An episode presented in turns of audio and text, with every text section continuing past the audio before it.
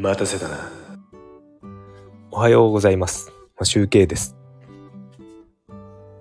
5月17日水曜日。今日も出勤前にちょっとだけライブをしたいと思います。昨日ですね、あの、娘が、長女が小学校珍しく1時間目から行きまして、あの、昨日ですね、あの、小学校の周辺に熊が出たと。なので、あの、徒歩で通学するお子さんたちは送迎してもらえるようお願いしますみたいなメールが届きまして、あの、普通に熊が出る小学校に行っているんですが、あの、山の中にある、結構ね、山の中にある小学校なんですね。なので、しょっちゅうこういうメールが来ます。で、実際になんかね、昨日は1、1メートルくらいかなのクマが確認されたみたいなことを言って、警察がその辺パトロールしていたらしいです。でですね、あの、珍しく学校に行った娘なんですが、昨日、妻の方にですね、教頭から、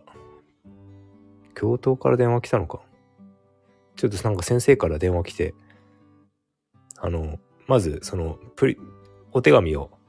渡すのを忘れたっていうことで、教頭先生から連絡が来て、まあその熊のお話だったんですね。で、私忘れたということで、あの、電話が来たらしくて、その後からその一緒に電話したのかわかんないんですけど、まあ担任の先生かな？から、あの、うちの子がですね、あの、授業中に関係ない本を読んでいたと。すごい人です。あの、邪魔してほしくなかったって言ってました、娘は。あの、前にもね、あの、娘はですね、あの、冬に、あの、耳当てっていうんですか？耳だけ温める。冬の。あれをね、授業中してたらしくて、あの、ヘッドホンみたいな感じで、授業中にしてたらしいんですよ。なんか話を聞きたくなかったからと。なんかすごい人なんですよね。自由人です。あの、僕の時代だと、僕の小学校時代だと、まあ、完全に怒られますよね。下手すりゃげんこつ飛んできたり、僕が小学校2年生の時とか、チョークを投げてくる先生がいて、てか僕当たったんですけど、前の人が、なんかやっていて、先生がチョークを投げてきて、その前の人が避けたんですよね。なんかタイミング的になんか、ちょうど避けるタイミングで動いたっていう感じで避けて、机に跳ね返って僕に当たったという、なんかすごい運が悪いようなことが起きたのをすごく覚えております。で、あの、娘なんですけど、なんか、あまりこう、そういう、こう、今公立の小学校行ってるんですけど、なんか、やっぱなんかそういう団体とかなんかそういうの合わないのかなって思いました。だからまあ前々から思ってるんですけど、保育園もね、結構自由な感じの、自分の言いたいこと言えるような感じに教育するような保育園だったんですね。なのでその延長線で、まあ公立の中で比較的、あの、自由というか、個人がまあまあ多少尊重されるのかなわかんないけど、そういう感じのところに行ってるんですが、そこでもちょっとね、キャパが足りなかったな。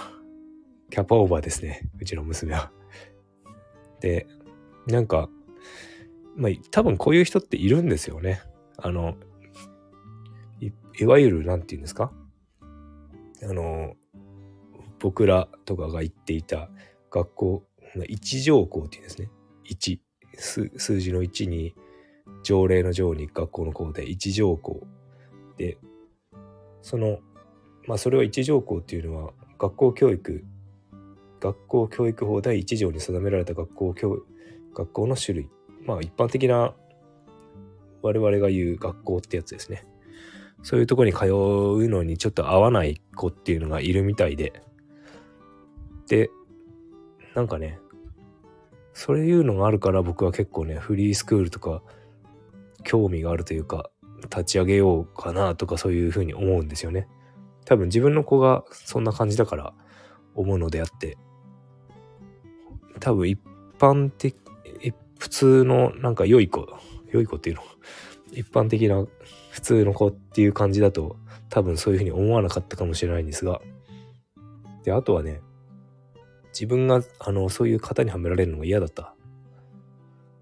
ももしかして型にはめられないとこうやって今みたいに考えることができなくて大人になれなかったのかなとも思うんですが。まあそうですね。そういうなんていうの？普通の一条校に行く以外の選択肢っていうのももっと増えてもいいかなと思ってなんかいろいろ考えちゃいます。であの今姪っ子が思春期でなんかそういう学校に行きたくないとかなんかそういう、まあ、思春期のあるあるなんですけどそういう感じで悩んでるみたいなんですがそのなんかコミュニティもですねあの学校と、まあ、家の2つしかなくてで、まあ、そこに、まあ、塾でもあればねまた別ちょっと変わるかもしれないんですけどそう塾とかもないような田舎であと、まあ、フリースクールもない環境で、もうかなり限定されてるんですよね。なので、そういう場って結構すごく、結構っていうかかなり辛いと思うんですよ。僕もなんかね、そういうの辛いことを経験したので。なのでね、まあ都会にはもちろん必要なんですけど、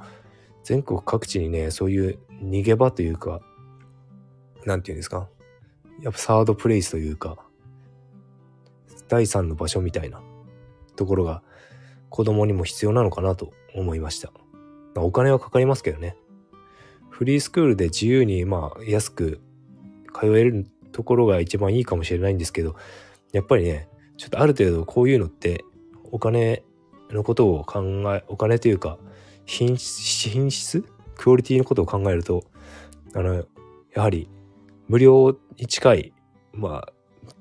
月1万円、2万円とかのね、フリースクールもあるかわかんないですけど、それぐらいのよりも、年間で何十万とか払うところの方が多分ですね、親の質もいいですし、子供もなんかそういう、なんて言うんですか、わ、悪い子っていうか、悪いことは言わないけど、なんか、ちょっと和和を乱すでもないし、なんていうのかな。あ、なんか、そう、言わんとすることはなんか分かってもらいたいんですけど、質的な問題ですね。あんまり悪くならないのかなと思いました。なんかメルマガとか、オンラインコミュニティとかも、コミュニティとかもあるじゃないですか。そういう例えば無料コミュニティに入るとなんかもうやからのようなネット嵐みたいなやつが入ってくるけどね月月500円でも課金になれば極端に急激に減りますよね。ななで会員1万円とかになるともうかなり多分あのユーザーの質が会員会員の質が違うと思うんですよね。なのでねそういうのもいろいろ考えちゃいますね。だからなんか子供たちにも教育、教育という場じゃない、じゃない感じがするかもしれないんですけど、サードプレイス的な第三の場所みたいのが必要なのかなと僕は感じております。という感じで今日も今日の放送はこれで終わりたいと思います。それでは良い一日をお過ごしください。マシュウケイでした。